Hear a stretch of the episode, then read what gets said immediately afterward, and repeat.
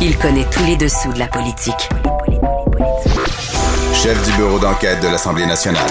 Antoine Robitaille. Là-haut sur la colline. Là-haut sur la colline. Cube Radio. Bon lundi à tous. Aujourd'hui à l'émission, on tente de comprendre le choix de Paul Robitaille de ne pas solliciter un autre mandat comme député libéral, elle qui a été élue en 2018. Elle nous explique qu'elle a pourtant aimé être une députée de terrain, donc euh, une députée dans son comté, même pendant la COVID, et que le travail législatif a satisfait son obsession de la virgule bien placée tout en multipliant les rencontres stimulantes, même avec les gens de l'opposition. Alors pourquoi ne pas continuer? Ah, il y a eu l'appel de l'international, notamment de cette Ukraine qui souffre de l'agression russe. Donc une entrevue à écouter. Mais d'abord, mais d'abord, c'est lundi, jour de chronique consti. On s'érotise une question constitutionnelle à la fois. La traduction constitutionnelle La question constitutionnelle. Mais bonjour Patrick Taillon, Bonjour Antoine. notre chroniqueur constitutionnel et accessoirement professeur de droit à l'Université Laval. Commençons par parler de l'interruption volontaire de grossesse ou avortement. Tu dis que c'est une spécificité du Québec, du moins l'attachement à ce droit. En Oui. quoi? En quoi c'est une spécificité? On n'en prend pas pleinement la mesure, mais ça, c'est un exemple assez éloquent. là. Il existe toujours des. Dans toutes les sociétés, il existe un écart entre, d'un côté, ce qu'on va appeler ici la culture des droits, c'est-à-dire leur, leur effectivité dans la société. À quel point les citoyens, ils y tiennent à un droit. Et de l'autre côté, le droit réellement en vigueur. D'autres, on appelle ça le droit positif. Ce que la loi, la jurisprudence dit de l'état réel d'un droit. Il y a toujours un écart entre les deux. Et euh, dans le cas euh, du dossier de l'avortement, ben, le Québec se démarque par son attachement, l'intensité du consensus qu'il y a autour de cela. et, et sur ce front-là, ben, la culture du droit ou l'effectivité de ce droit-là, elle ne se compare pas du tout avec le, le reste du Canada. Puis euh, on, on va éviter de parler des, des États-Unis parce que c'est- Même si c'est à va- cause des États-Unis que si on le- si on ce le- sujet revient constamment. Puis là, c'est évidemment le, le Roe versus Wade, le célèbre euh, arrêt de- des années 70 qui finalement remet tout en question là, et, et re- pourrait être remis en question. si on faisait la comparaison avec les États-Unis, l'écart serait juste encore plus important. C'est ça. Et c'est- pas d'hier, là. Dès la fin des années 60, avant le fameux, euh, on appelait ça le Bill Omnibus, une grosse réforme du droit criminel sur les questions morales qu'avait fait le, jeune ministre de la Justice de l'époque, Pierre Trudeau. Euh, le Québec, avant même cette, euh, loi Omnibus, euh, commençait à financer des cliniques de planification des naissances. Puis arrive ce, ce projet de loi omnibus où on, là les produits contraceptifs c'est pas un crime. Euh, L'avortement lorsque la vie de la mère est en danger ou lorsqu'on est en matière d'une agression sexuelle est permis, mais vraiment de façon très limitée. Et 1976, avec l'élection du Parti québécois, euh, le Québec va utiliser sa compétence sur l'administration de la justice. C'est nous qui déposons les accusations. C'est nous Ah qui oui. appliquons le code criminel. Voilà. On l'écrit pas, mais c'est nous qui l'appliquons. Et donc, un peu comme la, la stratégie initiale avec euh, L'aide médicale. médicale à mourir. L'aide médicale à mourir, ben oui. Ce qu'on va dire, c'est, ben, on n'introduit pas de poursuite contre euh, la clinique Morgan Taylor ou les cliniques de ce type. Et donc, on va neutraliser le code criminel bien avant les décisions de la Cour suprême sur ce même code criminel pour faire en sorte que, je dirais, la- l'avortement va être toléré lorsque pratiqué en clinique euh, au Québec. Pendant ce temps, ben, dans le, reste du Canada, même après l'arrêt Morgan Taylor, on a euh, des contestations, des litiges, dont un- une autre affaire Morgan Taylor qui date cette fois de 1993. C'est un dossier typique. On pourrait en refaire aujourd'hui des dossiers de ce type. Le premier arrêt, Morgan Taylor, c'est C'est quelle date? 88. On- OK. On, va, on va en glisser un mot euh, tout à l'heure, mais 93, c'est après que la Cour suprême ait dit dans celui de 88, le code criminel est invalide. Et donc là, c'est aux provinces de gérer les cliniques, les hôpitaux. Et dans plusieurs provinces canadiennes, dans ce cas-là, c'était la Nouvelle-Écosse, ben, on dit il y a un système d'hôpitaux accrédités, mais finalement, on découvre qu'il y, a- il y a un hôpital pour toute la province, que c'est difficile d'avoir un rendez-vous, que finalement, c'est ce que va dire la Cour suprême en, en 93, c'est que vous mettez un système tellement restrictif en Nouvelle-Écosse ou dans d'autres provinces que finalement, c'est du droit criminel déguisé. Vous tentez de réintroduire une interdiction de, de l'avortement. Donc, on voit l'écart. Pendant que le Québec pratique un avortement avant même qu'il soit décriminalisé, euh, aujourd'hui, il est légal, gratuit. Ben, dans le reste du Canada, c'est- on essaie de voir comment on pourrait euh, donner un tour de vis en de façon pratico-pratique par des moyens détournés. Et euh, ça va très loin parce que par exemple, le, le Québec pratique euh, l'avortement tardif.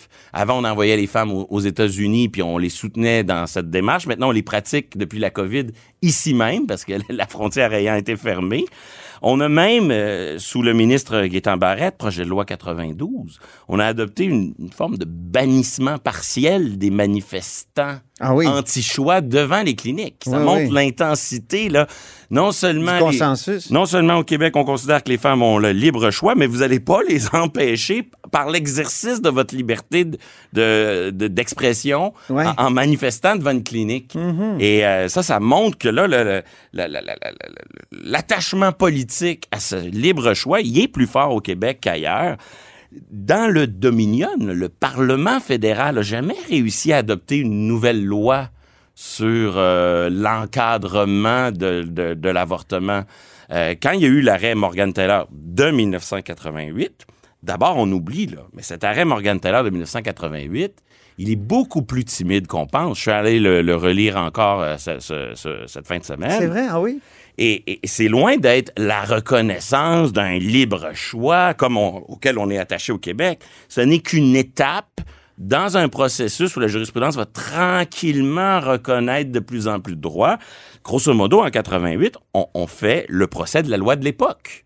On n'est pas en train de dire euh, les femmes ont un libre choix puis le Canada est différent des États-Unis. Pas du tout. On dit juste là en ce moment le code criminel permet certains avortements, c'est très limité.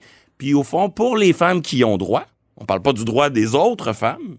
Pour les femmes qui y ont droit, donc des femmes dont la vie est en danger déjà Ouais. pour une condition, je ne sais trop, ben les conditions procédurales qui sont associées à ça vont beaucoup trop loin. Ah, Donc, ouais. c'est pas du tout la reconnaissance d'un libre choix. Euh, ensuite, évidemment, il y a, a d'autres décisions. Daigle contre Tremblay, c'est très connu. On s'en souvient, un, un ben papa oui. qui s'oppose euh, au choix euh, de, la, de la mère de, de pratiquer un avortement. Il y a une autre décision moins connue au Québec qui euh, se passe dans les prairies. C'est une, femme qui, euh, qui a des problèmes avec la DPJ, grosso modo, là, la DPJ du coin, la protection de l'enfance. Et euh, elle, euh, elle consomme de la colle, de la drogue du- pendant qu'elle est enceinte. Et cet arrêt permet de déclarer que la femme enceinte n'a pas d'obligation à l'endroit euh, du fœtus. Donc, on peut pas là, euh, la forcer à cesser de consommer ces drogues dang- dangereuses. Donc, c'est Puisqu'un fœtus n'a pas de droit. c'est ça. Donc, on a, on a euh, Morgan Taylor de 1988 qui dit pas libre choix, mais qui dit euh, ce code criminel-là, ça marche pas. Puis après ça, on a des arrêts quand même assez forts qui dit le fœtus, là, c'est pas un être humain, ça n'a pas de droit.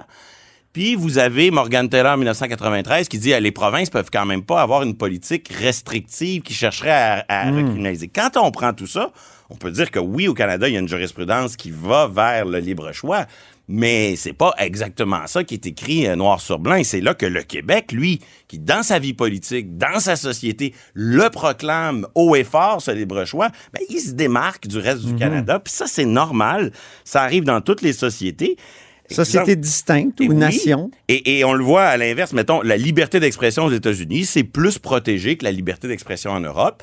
La liberté de porter des signes religieux dans le reste du Canada, c'est plus protégé qu'au Québec. Euh, on peut prêter serment de citoyenneté et le visage voilé, entièrement voilé. On peut aller voter dans un bureau de vote avec une burqa et un niqab. Ça, c'est un- une culture des droits propre euh, au reste du Canada. Et d'ailleurs, j'ai un collègue, euh, David Coussens, très opposé à la loi 21, qui est toujours, euh, mais en même temps défenseur et promoteur de la laïcité, qui souvent dans ses écrits démontré à quel point le Québec, à travers ses choix de société, aide médicale à mourir, protection des droits euh, des homosexuels euh, Et avortement. et avortement, a, a démontré sa capacité, justement, son attachement à une laïcité dans le sens où euh, être capable de faire des choix de société et des choix moraux sans interférence de des courants religieux. Ça aussi, c'est de la laïcité. Et pour quelqu'un comme David Coussens qui n'aime pas la loi 21, il y a quand même cette capacité de reconnaître que La cohérence. au Québec, c'est pas pareil. Et que sur ces questions-là, c'est un peu l'expression d'un choix Mhm. en faveur de la laïcité. Mais tu disais qu'il n'y avait pas de législation au fédéral pour encadrer l'avortement. Or, est-ce que c'est pas une nouvelle promesse de Justin Trudeau? Oui, on l'a entendu dire la semaine dernière qu'il souhaitait que deux ministres évaluent l'opportunité d'une nouvelle loi.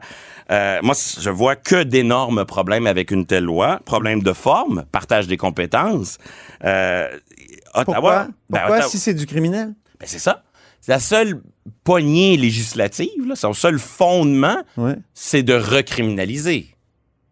Donc, il faudrait qu'il crée une exemption de responsabilité criminelle. OK, il recriminaliserait pour décriminaliser. Ben, C'est ça. Il aïe. n'est pas coupable d'une infraction criminelle le médecin qui, bon, etc., etc. Je pense pas que c'est vers ça qu'ils veulent aller. Et ça... Et, et- et toutes les questions là, d'accès, de santé de, de- de- de- et, de, et de déontologie professionnelle, là, les, codes, de- les codes de déontologie des professionnels de la santé qui pratiquent euh, l'avortement, tout ça, c'est de compétence provinciale. OK. Donc, veut-il vraiment s'embarquer dans un conflit de compétences sur le dos du, du droit des femmes? C'est pas une très bonne idée. Sur le fond aussi. Mais excuse-moi, les Oui. conflits de compétences, ça ne l'a jamais arrêté, là, lui. là? Oui, parce que ce Il qu'il s'en fait, fout des compétences. C'est- Leur conception du fédéralisme, c'est de d'ignorer euh, Oui. cette limite. il se fout du partage des compétences et ça tombe bien parce que ça passe souvent par la dépense. Et, et- et le Ah pouvoir oui. fédéral de dépenser, c'est son principal outil pour euh, faire fi des, des compétences des provinces. Ouais. Et là, effectivement, on parle beaucoup de la- du Nouveau-Brunswick qui a vu son budget amputé de, crois, 140 000 parce qu'il n'aurait pas respecté le, le- le devoir que le fédéral lui imposait de garantir l'accès à des cliniques d'avortement euh, dans, dans cette province-là. Ah, je ne savais pas ça. Oui, oui, oui. Il y a un truc assez anecdotique, là, 140 000 qui ont été coupés au financement fédéral. Ben, ça, c'est autre chose. C'est pas une loi, c'est pas un, un débat devant le Parlement. Le, le, le fédéral peut décider que... euh, ben, il Ah, Comme peut. puni. Ah, Comme Oui, comme puni, Le Nouveau-Brunswick. On peut s'attendre à ce qu'ils décident que dorénavant, les montants pourraient être plus élevés, puis ça montre toute la perversité du pouvoir fédéral de dépenser. Ben oui. Mais réécrire une loi fédérale qui crée des obligations, des interdictions et des permissions en lien avec l'avortement, sur le plan des parta- du partage des compétences, c'est euh, assez euh, difficile, à moins d'être dans une logique de recriminalisation. Problème sur le fond aussi Ouais. les opposants à l'avortement, euh, ils ont souvent l'air euh, un peu un peu étranges avec leurs projets de loi sur des questions très périphériques. Souvent, c'est des projets de loi pour dire une peine plus grave si vous commettez un crime contre une femme enceinte ou euh, contre l'avortement sexo-sélectif. Oui. Ils prennent des micro-questions. Ouais. Ils arrivent pas Quoi que l'avortement sexo, c'est le- ben, ça se c'est une grande Ben question. oui, c'est une grande question. Là, si Ottawa arrive frontalement en disant, ben là, nous, on a besoin d'un vrai débat sur la question, les petites questions périphériques, qui ne sont pas toutes. euh, Ah oui, elles vont résurgir. Évidemment. Ah oui, ah Et oui. le pouvoir de, de critiquer est toujours plus facile que le pouvoir de proposer. Et donc, pour les opposants, un gouvernement Trudeau qui met une loi sur la table, c'est vraiment du bonbon. C'est l'occasion de critiquer, sauter là-dessus, puis d'en faire quelque chose. Donc, tant sur le plan du partage que sur le plan du fond de la question, je vois pas du tout euh, l'opportunité de cette Ça serait un champ de mine, hein, c'est ça. il me semble. À, à moins, évidemment, cette- ce, ce besoin euh, de faire de la politique là, euh, partisane, d'espérer de diviser le camp adverse, peut-être que c'est ça la véritable tentation là, Ah. derrière le, le projet de loi Oui. que cogite le gouvernement Trudeau. Parlons de la gouverneure générale maintenant. Est-ce que le premier ministre du Québec doit ou ne doit pas la rencontrer? Alors, on a eu un débat là, un peu étrange. Euh, oui, mais pas trop, pas du tout. Alors moi, je, je vais... Gabriel Nadeau-Dubois. Je vais... Nous a dit, euh, moi, j'avais pas le temps de la rencontrer, mais quand il est allé recevoir son prix, par exemple, Ah. prix du gouverneur général pour son essai Tenir tête en Ouais. 2014, il était allé. Il avait eu le temps. Mais il en était très ému, d'ailleurs. J'adopte une position à, à contre-courant. Non seulement il faut la recevoir, il faut la recevoir plus souvent, ni par courtoisie, Mais voyons donc. Là je, là, je ne vous suis plus, prof Taillon. ni pour insulter la fonction, mais pour faire avancer nos intérêts. Ah! Je... Et quel Et ce intérêt peut-on faire avancer auprès de quelqu'un qui a aucun pouvoir, finalement? Ben, Tout est dans le programme de la coalition Avenir Québec. Euh, le député de Bordua, euh, aujourd'hui ministre de la Justice, quand il était dans l'opposition, il a développé toute une doctrine euh, sur la Simon manière. Jolin Barrette. Oui, sur la manière dont devrait être, euh, dont devrait procéder aux nominations de représentants québécois dans les institutions fédérales. C'est quoi ça? C'est les sénateurs, c'est les juges du Québec à la Cour suprême, euh, pourquoi pas les juges des cours supérieures aussi. Oui. Et moi, j'ajoute à la liste le, le choix du prochain lieutenant-gouverneur.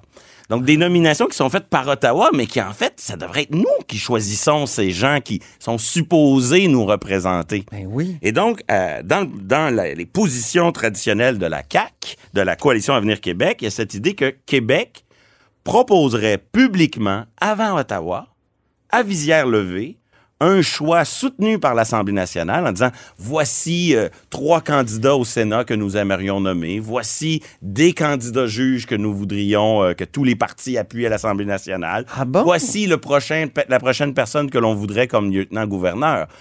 Depuis qu'ils sont au pouvoir, on en entend assez peu parler de ce volet de leur programme qui connaît aucun obstacle constitutionnel puisque c'est juste une, un- une nouvelle pratique. Vous dites, on veut Antoine Robitaille comme prochain lieutenant-gouverneur.